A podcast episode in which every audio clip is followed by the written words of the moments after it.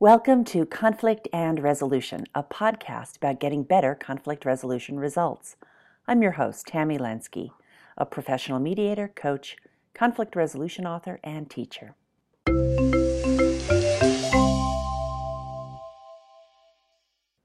What's the best way to reestablish communication with someone after falling out? Here's how to write an email that will help you reconnect after no contact and set the stage for talking in person or by phone. A new reader wrote me with the question What is the best way to email someone after falling out? It's been about a year since she and I have talked, and I'm ready to reach out. I want to write an email that she won't just ignore and won't start the fight all over again. An email like that has to go beyond the typical. It needs to be fresh and forward facing and kind. It needs to be self aware and self responsible without calling out their contributions or signaling your expectations of them in return, because, you know, that's just an invitation to return to fighting. It needs to warm up the frozen space between you without using a blowtorch. It needs to open a door and make it possible she might want to walk through it. Here's one way. What if you were to share a list of things you learned or realized as a result of and during the silence between you? It might sound something like this, with your own list, of course. Hello. You've been on my mind a lot lately. I've realized a lot of things as a result of what happened between us. I thought I'd reach out and share some of those things with you. I've realized that when I'm a 100 and looking back on my life, my friendships and relationships will be some of my most treasured memories. That I probably won't even recall most arguments I've had. That it's good to spend energy on what really matters.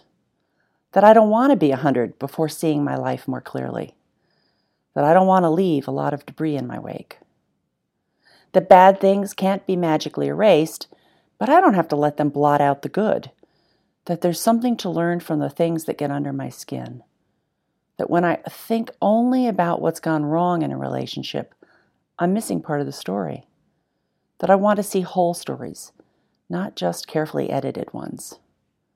That apologies, real apologies, not those fake ones, are hard that owning my contributions to what happens around me is amazingly freeing.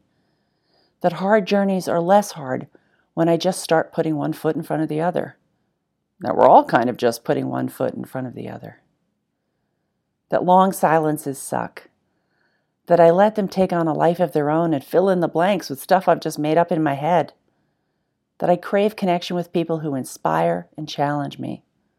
That I want to be that kind of person for others that I want to show my kindness more visibly more of the time, that I don't always need to be right, that I don't want the silence between us to win, that I want to be a good friend to you and have you as my friend again, that it won't be easy or perfect or comfortable all the time, but that I want to be in it for the long haul. Thanks for listening. I'd like to phone and catch up. Will you answer my call? Please say yes. This post was inspired by Paul Ford's How to Email with an Old Friend After Falling Out of Touch. I'll include a link to it in the show notes. Thanks for listening. For more conflict resolution guidance and inspiration, you can find over a thousand articles and my Resolution Resource Center at lenski.com. That's L E, N as in negotiation, S K I.com.